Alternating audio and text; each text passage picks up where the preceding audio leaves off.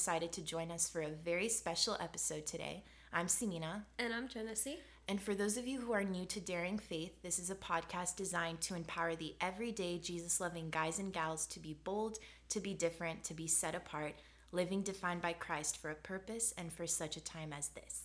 Yeah, so today's episode is going to be really special because we're joined by Eddie and Simida Sfrengeu. Hey, you guys. Hey. Hello. We're so glad that it worked out for us to come visit Sacramento for a few days and get this recorded. And we can't wait to hear from you guys. So, before we get started, do y'all want to briefly introduce yourselves and tell us a little bit about you? Yeah. Um, first off, thanks for having us. We're super honored and excited to be together with you guys. Yeah. Um, uh, so, for those of you that don't know me, my name is Eddie Sfrengeu, and um, I do a couple of different things. But uh, one of the main things that I do is I serve as the West Coast Youth Director for the Romanian Church of God churches. Um, and then another thing that I spend a lot of time doing is I spend a lot of time traveling. So, about 20, 25 weekends a year, I'm typically on a plane traveling to a church or a different Romanian community, just getting to know young people and ministering to this generation. Yeah. And I'm Simidas Joe. I'm Eddie's wife, and uh, we have two boys together, Franklin and Moses. And I'm a registered nurse, and we love people and discipling them. So Yeah. it's good to be here. It's awesome. All right, let's get right into this. So, on our last episode, we had Dan Druhora talk to us about mentors and mentorship. And I think a lot of people use these two words, mentorship and discipleship, interchangeably. But there is a little bit of a difference. Can you share with us what discipleship is, what sets it apart from mentorship, and maybe some similarities and differences between the two? Yeah, um, those two words they they are very generally defined, and there is there is some overlap between the two. That's for sure. So, um, with mentorship, mentorship can be really specific oriented. For example, like I can ask somebody, I can ask my boss to mentor me. And I'm not asking him to mentor me for my entire life. I'm asking him to mentor me vocationally. Or, uh, you know, a young mom can ask an older mom to mentor her in being a mother, or you know, things of that nature. Um, you can have you know business mentors or academic mentors, or you know, professors that'll mentor you. Whereas discipleship is very, very different. Um, a good example that that uh, I heard once that really separated the two uh, is in the example. Um, it, it, it's an old uh, story that I think that we've all heard. You know, if you give a man a fish, you feed him for a day, right? But if you teach a man to fish, you feed him for a lifetime. Yeah. And that's a good way of defining um, mentorship. Whereas you're not just teaching somebody what, but you're teaching them why, and you're teaching them how to do something on their own, but in a very specific area. Using the same kind of example of fish, right? Uh, if you look in scripture, Jesus tells his disciples, Follow me and I'll make you fishers of men. And there's a tremendous difference between the two because in the first example of uh, you know being taught how to catch a fish, it's specific uh, in orientation. It's the task of catching a fish. In the second example, Jesus is saying you have to abandon what you have. You have to deny yourself, take up your cross. You have to follow me. There is a surrendering and then a pursuit, and then it becomes very, very holistic. You see, mentoring can be specific in orientation, but discipleship uh, costs much more. Discipleship is your entire life. It's something where a disciple maker looks into a disciple's life and has access to um, the majority of their life, if not if not almost every single aspect, because it it uh, it requires not just the sacrifice of letting go, but it also requires the sacrifice of following. And I'll, I'll give you some examples because I was kind of thinking through this um, a little bit earlier today. Um, disciple making is hol- holistic, whereas uh, mentoring can be very general or specific. Um, another example that's different between the two is everything has to be done in love. A mentor can mentor somebody and he doesn't have to love that person. But a disciple maker has to love his disciples. And we find that exemplified in Christ and also in Galatians chapter 5, verse 6, right? Where um, Paul is talking to the church in Galatia and he's talking about all the different kind of laws and traditions. And right at the end in the NIV, he says, So neither circumcision nor uncircumcision matters. All that matters is this, which is faith being expressed through love. And so, what we believe, our faith, has to be expressed through love. And so, even in, in disciple making, there has to be a, a deeper relationship and, and a loving relationship that has to exist there. I have to care about my disciples if I'm going to be a disciple maker. Um, and another another difference, for example, is the disciple or uh, the disciple maker has to put his life forward to the disciplee, or to the, the, the disciple. Um, in a mentoring relationship, I don't have to reveal my life. but in a disciple making relationship, we do life together. So my disciples know things about me that other people don't. You know, if you look at the disciples in Jesus, the disciples were with Jesus all the time. So they knew things, intimate things about Jesus that nobody else knew. So there's a greater cost for the disciple and for the disciple maker versus mentor mentee. Um, another big difference, for example, is a mentee will always guide the relationship and guide the process of mentorship. So a mentor is on the defensive all the time. So a mentee will pursue the mentor and say, "Hey, can I ask you a question? For example, let's say about child raising. Hey, uh, you know, my kid's acting up. What do I do with X, Y, or Z?" And the mentee will be there to give guidance and give kind of direction, speak into their life. But the mentees, uh, the mentor, is not the one who is initiating the conversation. It's the mentee that is. Right. Whereas in making disciples, what's different is the disciple maker will be the one who is initiating the conversation. A disciple maker will sit there and and have conversations with the disciple and say, "Hey, let me ask you about something that maybe the disciple doesn't necessarily want to talk about." But there's there's a whole axis to life, you know, shining a, a light into some corners that maybe you don't want to necessarily look into. But some things that are similar between the two is a mentor and a mentee both use the framework of relationship uh, um, as a disciple maker and a disciple. Uh, a, a, mentor and a mentee and a disciple maker and a disciple also, um, you know, there is there is uh, the desire for good for the mentee or for the disciple for furthering their life in one aspect or another. Um, but I do think that these stand in stark contrast. I have mentoring relationships with people and I have disciple relationships with people, and they are very different one from the other. The mentor ones are initiated by them, the uh, disciple making ones are initiated oftentimes from one of two places either from what the Holy Spirit's speaking in me, right? What God's nudging me about, things that I see as the Holy Spirit leads me. But two, and I think this is more important than anything else, I am not the one necessarily making the disciple. I'm coming alongside of the Holy Spirit who's doing the work inside of them. So, as disciple makers, we plant and we water, but it's God that gives the growth. Mm-hmm. And so, ultimately, you know, let, let's say, you know, Simina, you and my wife have a a you know disciple disciple maker relationship. Mm-hmm. Simina is praying about, you know, God, what are you doing in Simina's life? You know, what's happening inside of you, and you know, where's the Lord leading Simida to speak into your life? And so, our job as disciple makers, all of us, is to come alongside what the Holy Spirit's doing, and the Holy Spirit's the one who's doing the work. So you can see how there's there's a lot of differences between the two, even though there is some overlap. Yeah. It's a lifestyle. It really is. Mm-hmm. Mm-hmm. It's literally your entire life is now involved in another person's entire life. Right. And they kind of merge together in doing life together. Mm-hmm. Yeah. And actually, can I ask Yeah. a question? Um, would that also apply in the sense of just hanging out with the person and just you know having fun? Like, Yes. does it always have to be? No, that's good because I think that there's a huge difference there as well. A mentor and a mentee, their relationship exists around the mentorship. So often I don't have to get to know the person to mentor them in a specific task or area or skill. However, when it comes to disciple making, you're really doing life together. And so like we we have our disciples in our house um, easily four times a week for the last 15 years Wow. we do life together. We really do. There's no, uh, you know, there, there's few aspects of my life that they're not aware of, that they don't know about, and there's few aspects of their life that I don't know about. But we we're doing life together because that's what we see exemplified in Scripture. And um, what ends up happening is, you know, they'll come over all the time, and we'll cook together, or we'll build something together, or we'll, you know, uh, do yard work together. I'll go over to their house and we'll do something else, or you know, it, it doesn't really matter, you know, what the subject is. It's just about spending time together and loving one another. And it's it's funny because if I get together with a person and I go, "Hey, tell me, you know, the problems in your life," it's going to be a real awkward conversation, mm-hmm. right? Yeah. And what's funny is when when we try to create community intentionally, community oftentimes doesn't happen. You don't end Yeah. up bonding. But if you get people together on mission, then community develops naturally.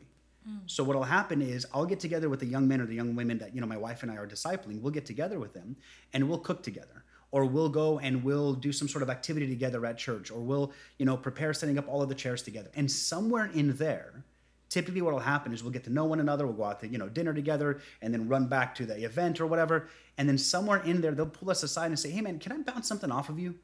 And then mm. that's where that relationship develops naturally. You know, and so it, it's it's an old saying. It's something that I'm sure we've all heard before. It's cliched, but it really has a lot of value. That saying that goes, uh, you know, people don't care how much you know until they know how much you care. And I think that it, it has tremendous value to understand that, you know, if you don't love people, this is going to be a job.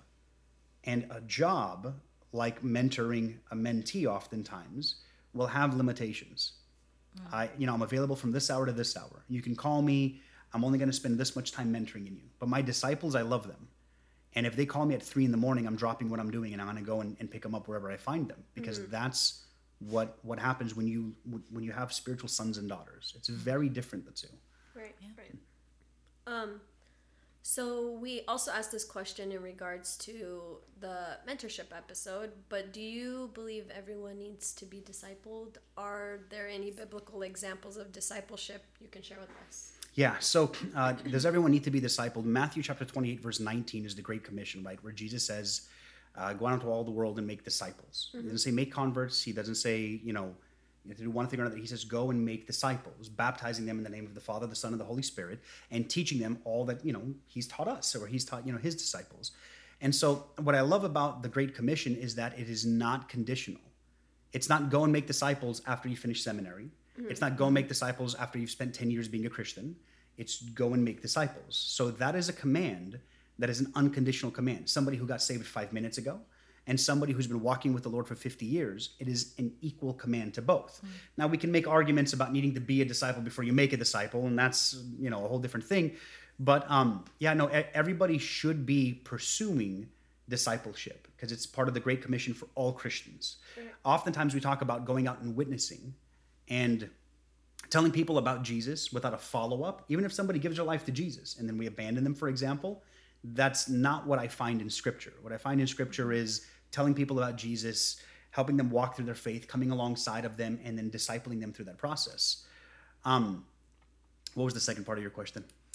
Um, are there any? No, you already gave a bit. Oh, biblical examples. Oh, yeah, yes, yeah, yeah. No, uh, so sorry, I just remembered. So, biblical examples. Um, yeah, you can find them in the Old and in the New Testament. Old Testament, you can see Joshua and Moses, right? It says that you know Moses met with God and he would go into the tent, and yet his aide would sit at the tent and wait. You know, they had this very close and intimate relationship. And then when Moses had passed on, he passed on, you know, the ministry to Joshua, who was his disciple. Um, you can also see the same thing uh, exemplified in Ruth and Naomi, Paul and Timothy, and in Paul and Titus. Um, so you, you can see it in a lot of places in Scripture. Uh, obviously, you know, Jesus and the 12 disciples, that's a real obvious place. If you look in the New Testament, uh, if I'm not mistaken, I don't believe I am, uh, you see the word disciple used north of 200 times Wow. where you see the word Christian used twice. And so there's a big difference, I think, between um, professing Jesus with your lips and actually following him with your lifestyle. Mm, mm-hmm. And I think that that's where we get the difference between oftentimes what we'll refer to as converts versus disciples. Mm-hmm. And I don't think that we're called to make just converts who believe they're going to heaven but may not have a relationship with Jesus. I think we're called to make disciples. In fact, I think one of the greatest successes that the devil has had was convincing a lot of people that they're going to heaven. Hmm. Yeah. But that's another podcast for another time. yeah. So you um you talked about this in the last question a little bit, but what are some experiences or maybe like a level of spiritual maturity that someone should be at when they're considering to disciple others? Um, and how do you know you're ready to step into a role like this? Does age matter or yeah, great question. Um, so the command is unconditional. Now, I believe that before you can disciple somebody, you obviously have to be a disciple, meaning a disciple of Christ. For example, you can't not be a Christian and pursue making disciples. That's silly. Um, the greater and the closer that you walk with the Lord, the more impact that you can have in making disciples and other people. Yeah. Right. And I think that there is obviously biblical precedence um, for being a disciple who makes disciples. Right. Paul says in 1 Corinthians chapter 11, verse 1, he says, imitate me as I imitate Christ. And so he's saying, you know, you know, those of you in the church in Corinth, follow in my in my same way that I walk because I'm walking in Christ's footsteps and I'm imitating him. And so the idea with discipleship is we have to be disciples who are helping people also be our disciples. And there's a relationship that our disciples go through where they have a dependency on Christ and a codependency sometimes. Um, maybe that's not the best word, codependency, but they, they have a dependency on their mentor to some degree as well. And hopefully they're growing spiritually to where they become interdependent yeah. with with you know the disciple maker or the person who's you know speaking into their life, mentoring, whatever you know word we use, you know, uh, where they become interdependent and then fully dependent on Christ, you know. And so I think that there is definitely something to be said about being a disciple who can make disciples. Uh, we should have people above us. We should have people across from us. We should have people beneath us. Uh, as far as people pouring into us, people that we're interdependent with, and people that we're pouring into. And I also think what has to exist is um, an understanding that age is not necessarily spiritual maturity. And I'll explain what I mean there.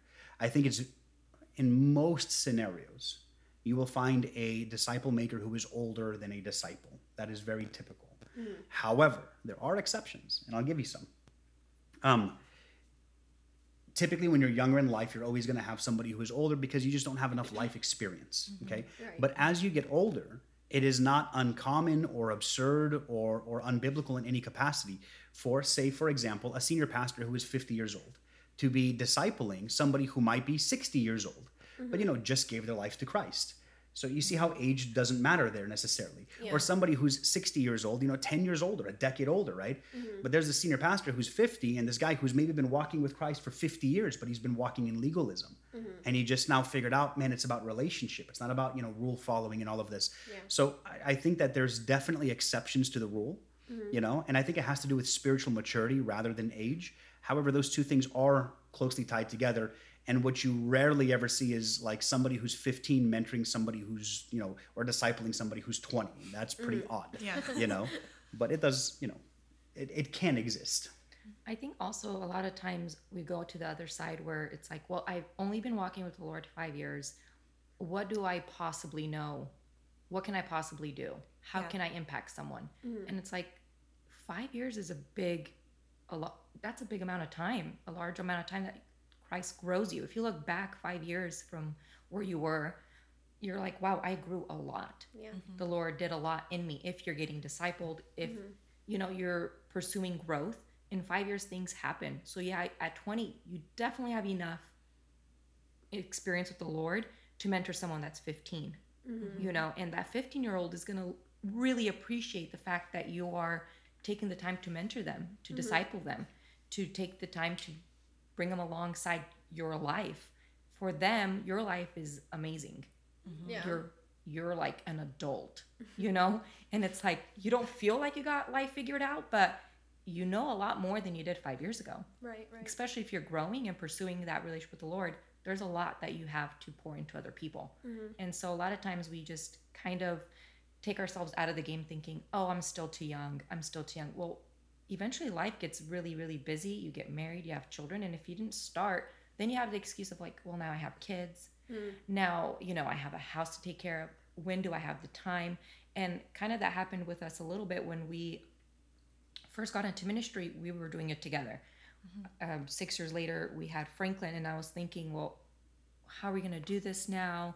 Um, franklin is going to take time away. Like i don't know how i'm going to have time to mentor to disciple people and take care of franklin and run a household you know so i was like maybe i was talking to eddie maybe i should take a step back um, he can continue and i'll maybe come join later once the franklin grows up but we then were we were literally driving down the road having this conversation in our 2000 Honda Accord on Walerga. Like I remember exactly where we were. stopped at a gas station for email that i Yeah. Got. and Simida got an email from a lady that we don't really know. She knows you because you guys kind of grew up in the same tiny church uh, over in the sticks. And she wrote an email saying, "Hi Simida, um, I don't know if you know me. My name's so and so. I married you know this guy, um, but I had a dream about you last night that you were pregnant. We didn't know the gender of the baby at, the, at that point. She said you were pregnant, and you're gonna have a boy, and the uh, you were wondering about whether or not you should step back in ministry. We were in the middle of the conversation, Wow. And she goes, "You're wondering if you should step back from ministry or not." And the Lord just wants you to know that He foresees all of this, and um, that you should stay in ministry, and that He's going to take care of you through that entire process. It was in the middle of that conversation, and we just started crying like. Yeah, Little baby, seriously. we were just so overwhelmed by God's goodness that He spoke to us so specifically. We weren't even asking God to speak; we were just Right. contemplating. just talking Yeah. about it and i was like well i guess that's my answer i'm gonna continue we're still gonna do dis- discipleship together as a family and um, it's so awesome because god has provided you know the strength the uh, the will to do it and to just continue to love people. And honestly, I was thinking, well, what am I gonna do? Like being a mom, these girls aren't moms yet, but I feel like that was such a big part of them realizing, oh wow, just because first of all, when we first got married, I was a part of ministry with Eddie. People were like, oh, you can still be in ministry even though you just got married. A lot of people kind of leave the church, stop attending, or go somewhere else and just go missing. So they saw that, and then they also saw, oh wow, just because you had a baby, you can still do ministry. And I was like, yeah. And I think that was honestly one of the bigger things that they've learned um, that just because life changes, you can still be used by the Lord. You can still disciple people in where you are now. And so I think that's a big thing that we should take from this that at, at any level of life, any point um, with the Lord, there is something that people can learn from that. Yeah. We originally didn't plan to ask this, but um, how do you find someone to disciple you, and how do you how do you ask them to disciple you? We've uh, talked to some people who have asked that, so can you guys give us your thoughts? Yeah, absolutely. So, whenever anybody asks um, me or Simida or us both, you know, to mentor them or, or to disciple them, we always want to sit down and clarify what does that mean? Because it's such a nebulous phrase and everybody has so many different definitions of it and there isn't really a clear one definition for it that is very specific as far as methodology goes um, that we want to we want to make sure that we understand what the goals are. So that way we can be united in purpose. And uh, and um, when I'll sit down with somebody, um, I'll want to I want to ask them specifically what what they're looking for, and if they're saying, you know, I just I want somebody to kind of bounce ideas off of, you know, and just kind of check in with you from time to time. What they're really looking for is a mentorship, and that's fine. Mentorships are great. They're very very great. I think that they're there's precedence for it biblically, and I think that it's it's a very good uh, community system to have. You can't disciple everybody, Right. but you can mentor a lot more people than you can disciple. So if we enter into a mentoring relationship, that's fine. I'll ask them what specifically about, and they might say, you know, their spiritual journey. They just kind of want to check in from time to time. That's fine. If somebody's saying, you know, hey, um, and, and I'll give you an example of this um, probably in the next podcast, but uh, if somebody's saying, hey, you know, can you disciple me? I'll sit down with them and we'll talk about what that means. And what that means is, okay, you're asking me you're, you're saying to me, hey, Eddie, I'm willing to let go of the fishing nets and follow you. Mm-hmm. Because that's what Jesus said. He says, follow mm-hmm. me and I'll make you fishers of men. Yeah. I'm willing to imitate you and I'm willing to walk in your steps. Mm-hmm. I'm asking for access into your life and for you to make yourself vulnerable, for me to know what's going on in your life as I'm making myself vulnerable as well. It's a big ask, it's a commitment, you know?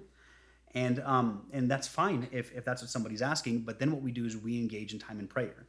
Because ultimately I'm not doing anything in anybody's life. It's the Holy Spirit that's doing the work. Yes. And so the question is, is does the Lord want me to come alongside the work that He's doing in that person? Will I be a help or a hindrance? Mm. At the end of the day, it's Jesus' church and He's the one who builds it. It's not my church. This isn't my son or daughter, it's the Lord's. Right. And so we're just praying about, you know, God, is this a good fit?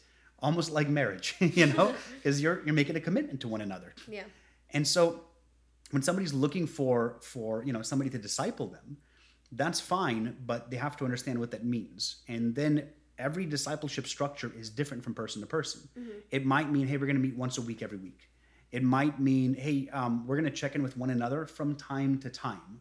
Um, or, or it might mean, uh, you know, like like this one guy that we had a great, great uh, disciple disciply um, relationship, um, discipler disciple relationship. Uh, we would meet together at least three times a week. He had a lot of brokenness in his life, and we would meet together at least three times a week for uh, a little over a year and a half. So we were together a lot, and he is like a little brother to me to this day. Um, but yeah, so the process, you know, one it depends on what you want, and then two, it's important to make sure that that's clear, and then three, if that is clear, then you guys turn on that journey together. What I do want to say is this: is most people will confuse disciple making and being a disciple with mentorship. Okay, mentorship. It's important for the person asking uh, to be mentored to understand that the that the burden of the relationship is on them. They're the ones who are initiating the conversation. Like I can't know what you have going on. You've got to reach out to me. You know, if I don't hear from you in three months, I might check in with you. You know, or I will check in with you. You know, but it's been a while. You know, what you can't do is say, hey, can you mentor me? And then expect, this is where I think people make mistakes. Uh, they ask somebody to mentor them and then they expect their mentor to like carry them through life like a backpack. And that's, that's just not going to happen. You know, people have their own lives and so Yeah. on. But when it comes to disciple making, it is much more holistic. It is all inclusive. It means asking difficult questions, and the cost is much higher.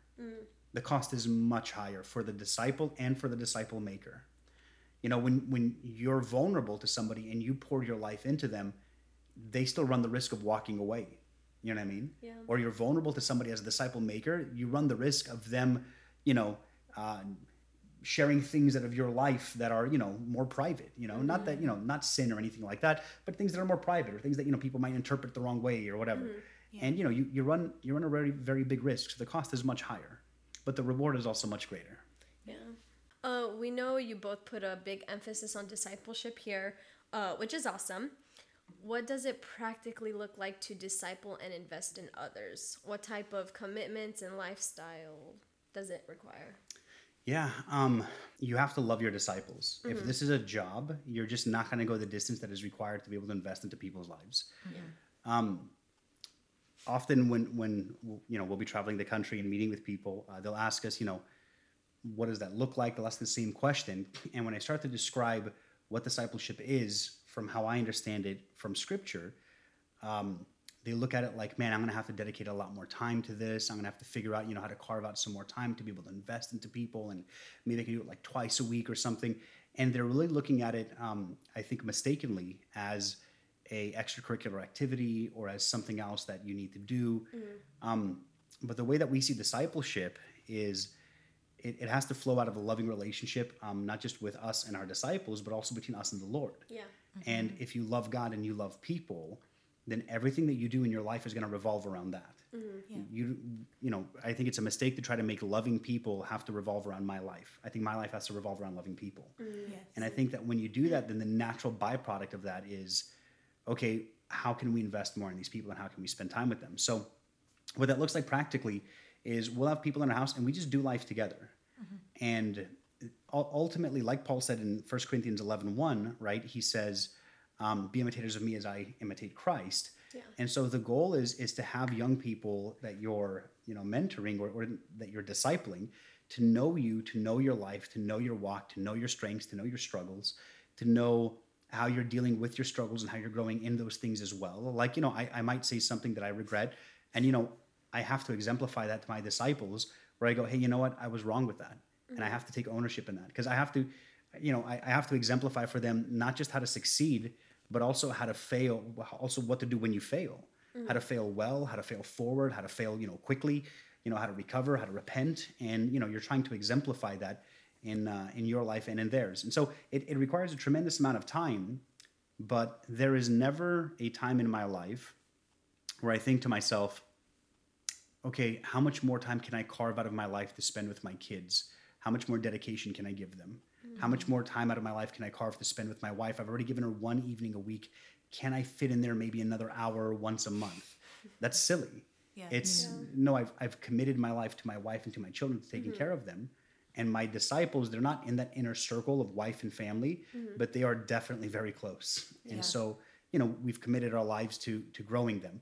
And in another practical sense, what that looks like is a pastor who's a friend of ours um, taught me something a long time ago. He said uh, his background's in counseling and, and he's very, very good at it.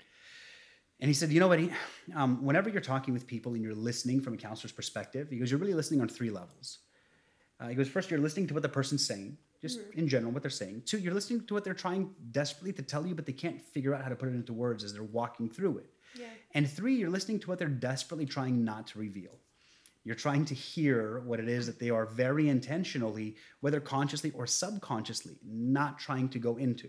Mm-hmm. And then discipling is often a lot of time spent before the Lord praying and fasting and drawing near to the Lord and hearing what it is that God's doing in that person's life and allowing the Holy Spirit to lead you to sometimes ask pointed questions or to shine a light into an area you know in, in somebody's life where you're asking them a question that maybe they don't want to face mm-hmm. but by asking that question you're forcing them to sit there and to either deny it or to say okay you know what? I'm willing to go through it but i'm glad i'm not going alone.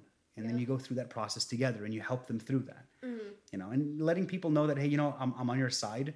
Not just what you're doing like let me let me disciple you. No but why you're doing it. Hey here's what i want to see in your life. I, I want to see you grow. I want to see you succeed. I don't want to see you you know end up you know being some you know some person with regrets in your life i want to yeah. see you know the desires that god has for you fulfilled in your life which i believe are your desires as well and so when you can come together united kind of in this in this you know same goal then what ends up happening is you know people start opening up and working with you and saying okay i'm, I'm willing to take this scary step because you know the goal is to to get to where we want to get to mm-hmm.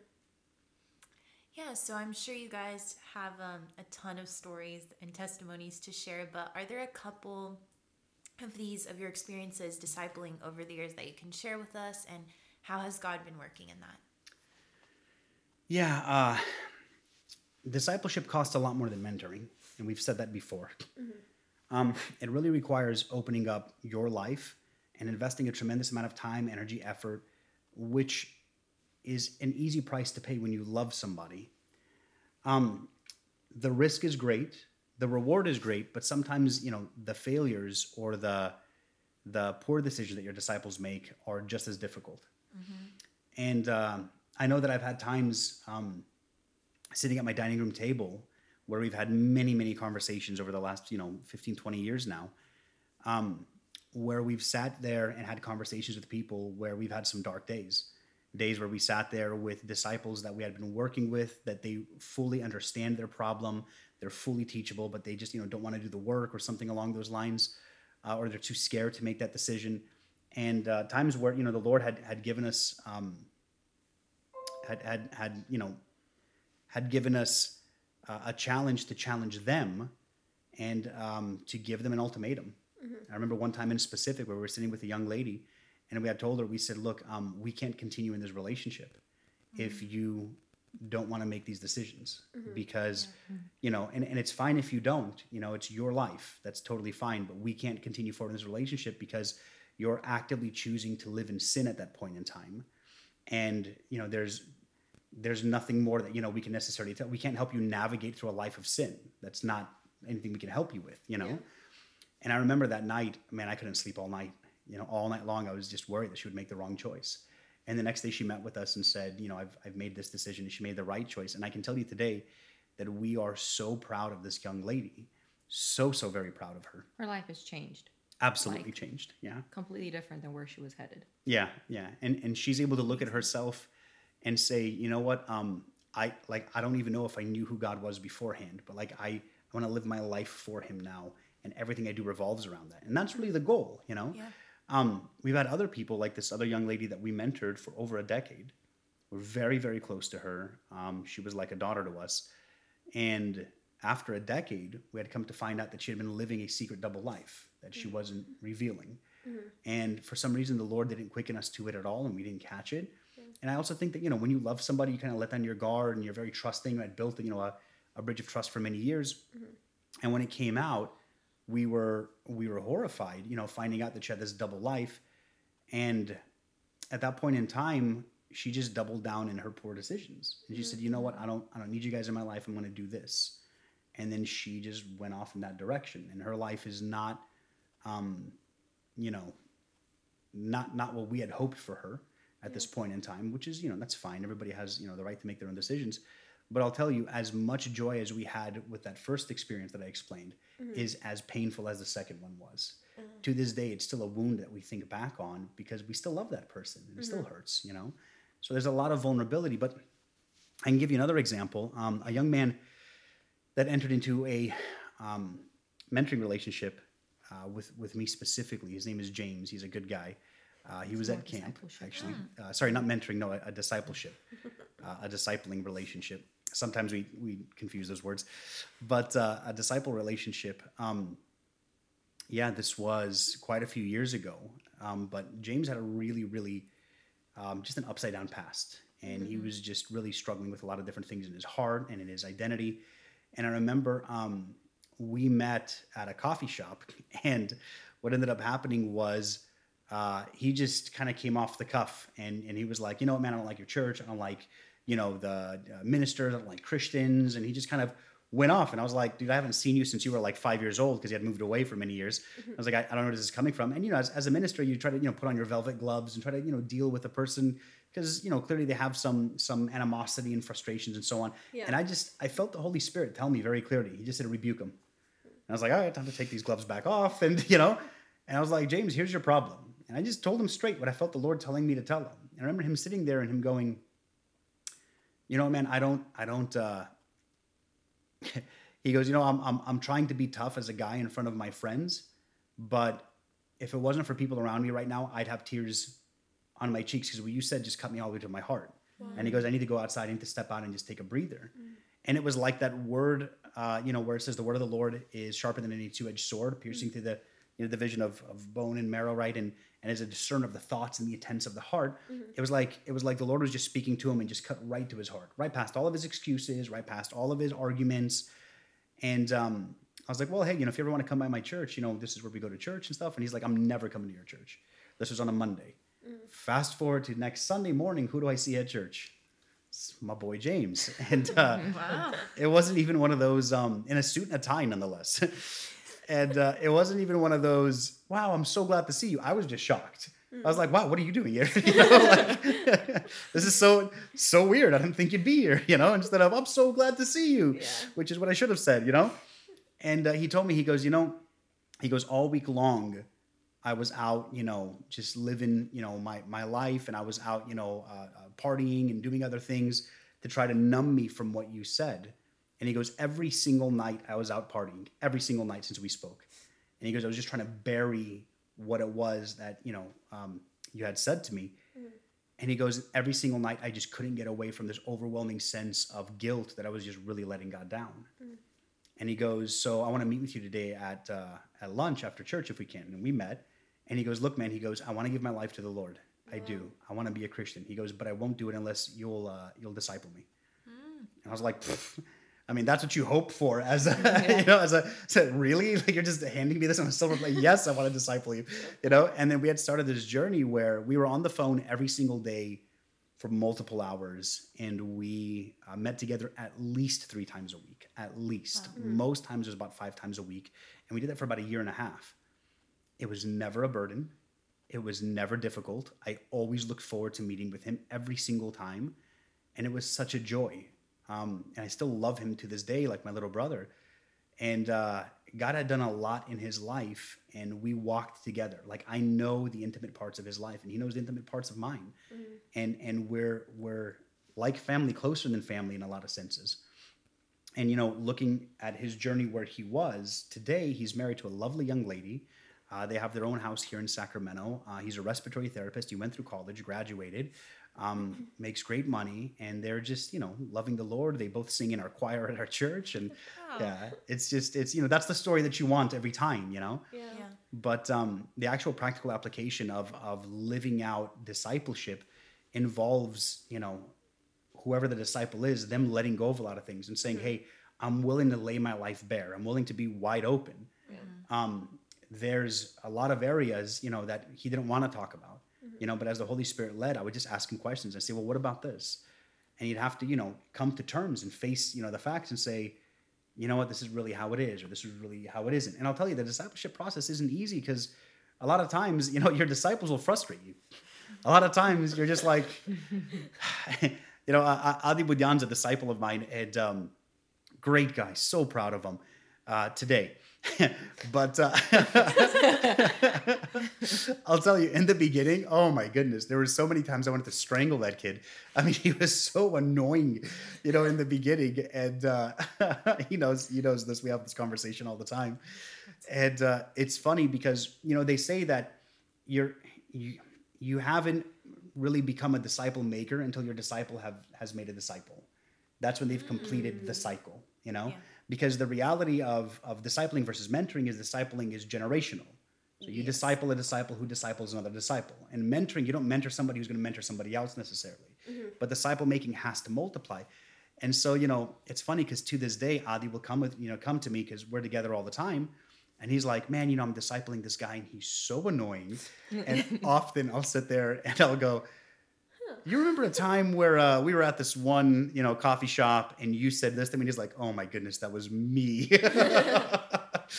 so it's it's you know it's a process but you know when you love people you walk with them and then and then you see the transformative process that takes place Yeah.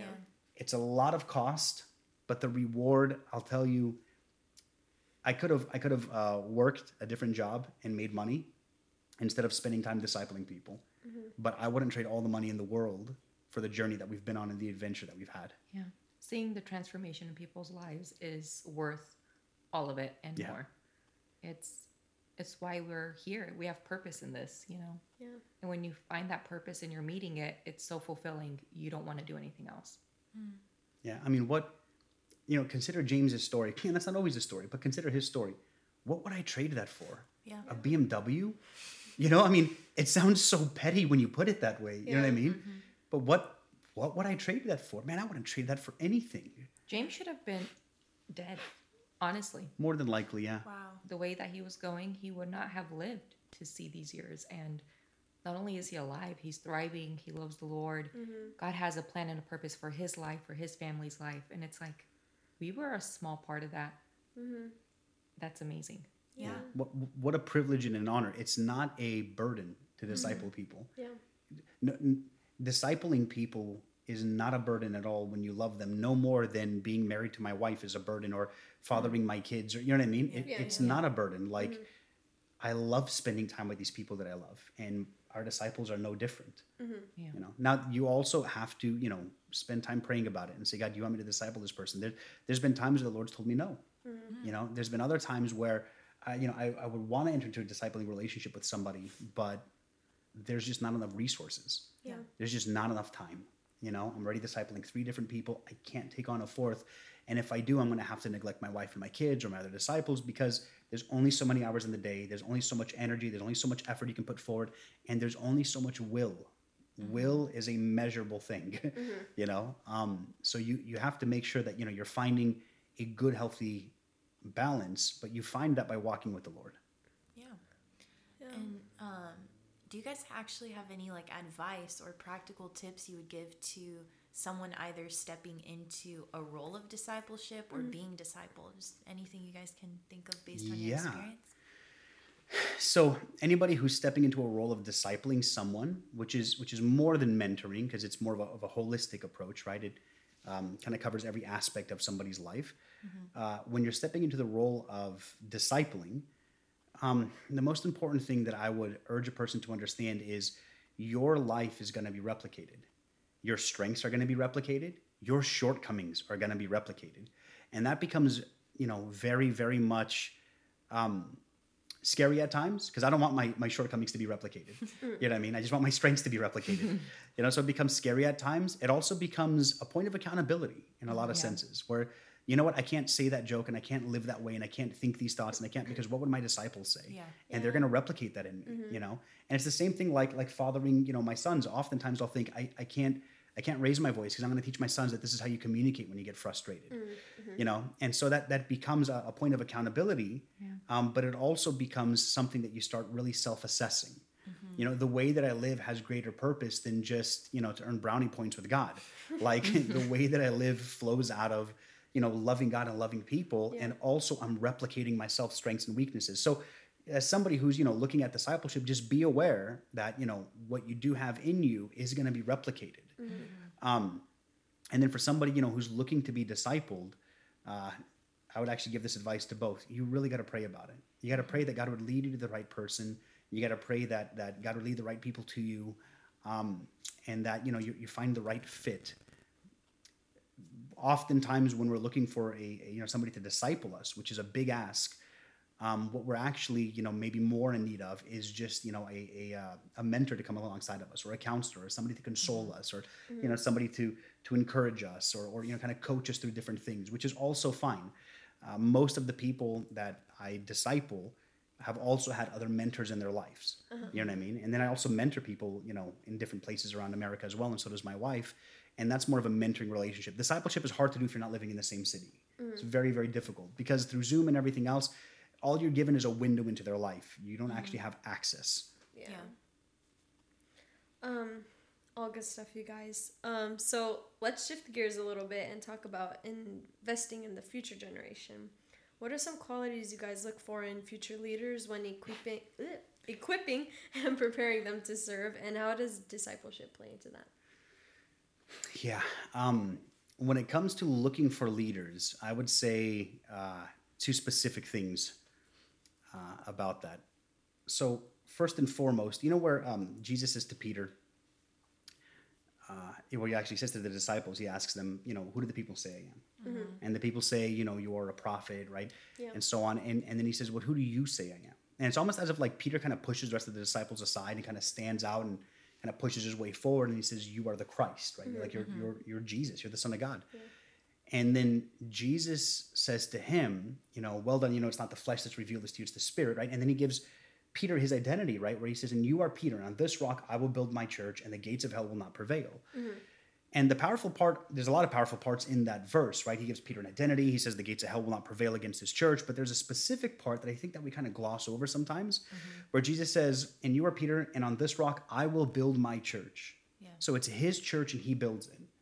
And I believe very strongly in that. So it's not it's not my ministry. These aren't my disciples necessarily. We're all disciples of Christ. Mm-hmm. These aren't my leaders. This isn't my church, my organization, my structure, my hierarchy, my model. It's Christ's. Mm-hmm. And so because of that, I spend a lot of time praying whenever I'm looking for leaders. There are leaders that I would have wanted, and the Holy Spirit's told me no. Mm-hmm. And I realized later that I'm so glad that God told me that. Mm-hmm. There are other leaders that I thought these guys, this guy's not going to make a good leader, or this young lady's not going to make a good leader. And the Holy Spirit has told me, no, no, no, this is who I want in this role. Like I can give you one example of probably one of my oldest, easily one of my oldest, maybe my oldest disciple, the person that I've discipled the longest, um, where where uh, on four separate occasions I wanted to fire them. True story. they, they know about this. and I remember four times I talked to God about it over the span of, you know, maybe a decade. And every single time the Lord has spoken to me in some way or another to tell me, no, no, no, this is what I want. You know, the fourth time, I was literally in the middle of driving home and I was really frustrated and, you know, gripping my steering wheel, slapping it a bit while I was just, you know, kind of talking it out with God. And I got this call from a, a young lady who God speaks through very powerfully and prophetically. Um, and she just calls me. She's from the East Coast, from uh, from um, the Boston area, and she goes, "Hey, uh, what you doing?" And I was like, "Oh, you know, nothing much, nothing much." You know, it's just angrily venting to God, you know, about my frustrations, and uh, and she goes, "Oh, you know what? I had a dream last night about uh, two guys, uh, a, a taller, skinnier one. I was skinnier then, and and a shorter, uh, a heavier guy." And she goes, "It must be about you and so and so." And then she proceeded to tell me how the Lord wanted us to continue to work together as I'm in the middle of venting to God about this, you know. And so on multiple occasions, and I'll tell you, I'm really thankful to God that I didn't follow what my wisdom would have told me. Mm-hmm. Mm-hmm. So one, whenever I look for leaders, that's the most important thing to understand is that everything falls underneath the umbrella of prayer and not prayer as like a secondary or a very Christianese answer of like, yeah, yeah, we got to pray about everything. No, I mean like we really have to pray about things. And we have to mm-hmm. wait on the Lord. And we have to be patient and really seek out the Holy Spirit. So that that's the number one thing that leads me. But number two, because God's also given us wisdom and we weigh things out and so on. Yeah. Number two, um, I I don't look at talent. I don't really care. Uh, I'm not that interested. Don't get me wrong. Talent is important. God gives people talent because He wants them to use that talent. But I know plenty of people that are more talented than people that I know in the church that are in the world. So talent doesn't impress me. What really catches my attention is character. I don't want to, you know, if you started in life really far ahead of everybody else and you haven't done much growing from the point to where you started, mm-hmm. I'm not very impressed. Doesn't matter who your dad is. Doesn't matter what pedigree you have. Doesn't matter what position you hold in the church. I, I to me, those things they don't they don't have a ton of weight whenever I'm pursuing finding people that are leaders. Mm-hmm. Yeah. What really matters to me is where did you start and how have you grown in Christ? Do you have integrity? Do you have honesty? Um, have you worked, you know, through a lot of the the flesh in your in your body, and has the Holy Spirit helped you grow towards sanctification? So those are the things that really matter to me: integrity, honesty, um, transparency of character, pursuit of holiness. These are the things that that I pursue in leadership. Skills, like leadership skills, you can teach those. You can teach those all day. I mean, according to John Maxwell, you can definitely teach those. Leadership is absolutely learnable. And so, as far as skills, as far as ability and all of that goes, you know, that's very secondary, maybe tertiary. In fact, oftentimes our talents can become our handicaps because we rely on those instead of the Holy Spirit. Mm. You know, and so that's what I'm always typically looking for is people of good character and of good integrity, and people that have, you know, self-propelled, meaning that they've been obedient to the Holy Spirit and surrendered to allow God to grow them in their life. And if I see where they've started and where they've arrived at so far, then I can see growth. Mm-hmm. So most importantly, growth, Growth. Yeah. commitment to growth. commitment to growth. I mean, that's really it. Yeah, and even in marriage, I'd say it's probably the most important thing. And even in parenting, even in um, you know your own Christian walk with the Lord, a commitment to growth, which is just a polite way of saying sanctification, the act and process of being set aside for a holy purpose, your walk with Jesus and growing in it. That's what's most important. Um, and before we conclude this episode, is there any other things you want to add? Anything that ties in discipleship with leadership and Well, I think in general, I people don't understand that leadership, discipleship, just their Christian walk with the Lord is a way of life.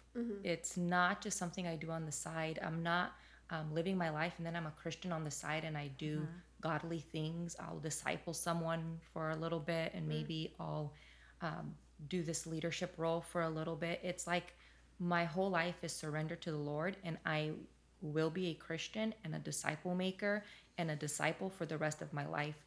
Um, it's a full commitment. It's my everyday. I wake up and I am a Christian. I am a disciple of the Lord. I disciple other people. And anything He asks of me, I do it. You know, it's not like uh, something I do part time. Sometimes, whenever I have the time to squeeze in my busy life, disciple making or um, raising other people or growing in my walk with the Lord. It's every day I wake up and that's my purpose. Yeah. God has called us to live this life as a Christian, Yes. being this every day. Yeah. Yeah, um, I think I think that's where we make a big mistake. Jesus in Mark chapter eight verse thirty four says, "If anyone seeks to come after me, let him deny himself, take up his cross, and follow me." Mm, mm-hmm. Right? Uh, for, for for whoever desires to save his life will lose it, but whoever gives his life or loses his life for my sake and the gospel will surely save it. And I think that there is such a misunderstanding that people have when it comes to having a commitment to the Lord. Mm-hmm. Because he says, if anyone seeks to come after me, let him deny himself, take up his cross, and follow me. It begins with the denial of self. Mm. You can't hang on to your plans and then add God into it. Yeah. You, you just can't. Mm-hmm. Because the two things are, are going to be contrary to one another. The two things will fight one another at times, and then you're going to have to pick which one do you serve. Right. What we often try to do is we try to find some comfortable middle ground between the two. And the reality is is we can't create our version of God's will. God's will is mm-hmm. one. That's it. It's his. And we it's not a negotiation that I have with God, mm-hmm. you know. Um, it's like where uh, you know Jesus was transfigured, right? And Jesus was transfigured and he's sitting there with Peter, right? And then and then Peter says, right, because Jesus and then uh, uh, you know uh, Moses shows up, right? Right, and, and and Peter says, "Let's build three tabernacles," and then immediately the other two guys leave. Jesus isn't going to share his throne of lordship with anyone else. It's not Jesus plus. yeah. It's Jesus and that's it. And we can't live a life that is fully surrendered to the Lord, that God will walk with us in and invest in us in and grow us in unless we deny our previous lives. Mm-hmm. And I'm not saying deny the life of sin only. I'm saying to be fully surrendered. Mm-hmm. I have plans for my life, but I have been bought with a price. I don't have plans for my life anymore. He has plans for my life. Yeah. Yeah. I have dreams, mm-hmm. but I've been bought with a price. So I don't have dreams anymore, but God has dreams for me. Mm-hmm. You know, things that, that He envisions and hopes and, you know, for me to achieve and to accomplish. And so, you know, I, I think that that's the big difference where I think that there's a disconnect often when we talk to people. Maybe not often, but sometimes when we talk to people. And, you know, they'll look at it and wonder how can they fit this style of discipleship into their lives? And you mm. can't. You have to give your life over to Jesus Yeah. completely. And when you do that, this is the natural response to that. You know, there's that verse, right, where Jesus says, If you love me, you'll obey my commandments. Mm-hmm. Now, I had read that verse my entire life, thinking that what that verse means is if you obey me, then you'll prove it by mm-hmm. obeying my commandments. If you love me, yeah. Yeah. Mm-hmm. If you love me. Yeah. If you love me, you'll prove it by obeying my commandments. And the way that I read that verse today, I still read it that way, but I don't read it from such a hostile, uh, sometimes you know, legal focused kind of mentality. Um, I, I don't read it as a threat anymore. You know, you know, like like like my my parents would threaten me when I was a kid. You know, and say, well, you know, if you're, you know, if you care about us and so on, then you're going to do this and do this and do this. You know, uh, if you love this family and you care about you know our family and so on. But um, the way that I read it today is, if you love me, then naturally you'll obey my commandments. Yeah. Then of course you'll obey my commandments. You know, after you had a supernatural experience with the Lord, the next day nobody has to tell you to read your Bible more or spend more time with God. It just flows out of you naturally. And so discipleship isn't something that me and Simi that chose to do. It was a natural byproduct of giving our lives over to Jesus. And when we gave our lives over completely and wholly, the natural thing that happened is I'm so excited for the good news that we are not at war with the heavens, that we are not at war with God, that we have been reconciled, that our sins have been paid for, that I just want to share this with everybody. And that we've been healed of our brokenness and our baggage and our, our you know, uh, uh, childhood experiences and every other thing, that we've been healed of all of that. And we're so excited. We want to share that with other people and help them experience it as well. And it's Yeah. just, it's just that simple. It's nothing complicated. It's mm. not, you know, I read this in a book and, mm. you know, I understood this, you know, new theology. It's nothing like that. It's just walking in Christ and hearing this and experiencing it and wanting to share it with other people. A great place where you see generational discipleship happening, which is what we're talking about, mm-hmm. is in 2 Timothy chapter 2, verse 2, specifically, uh, where Paul is talking to his disciple Timothy, right? Mm-hmm.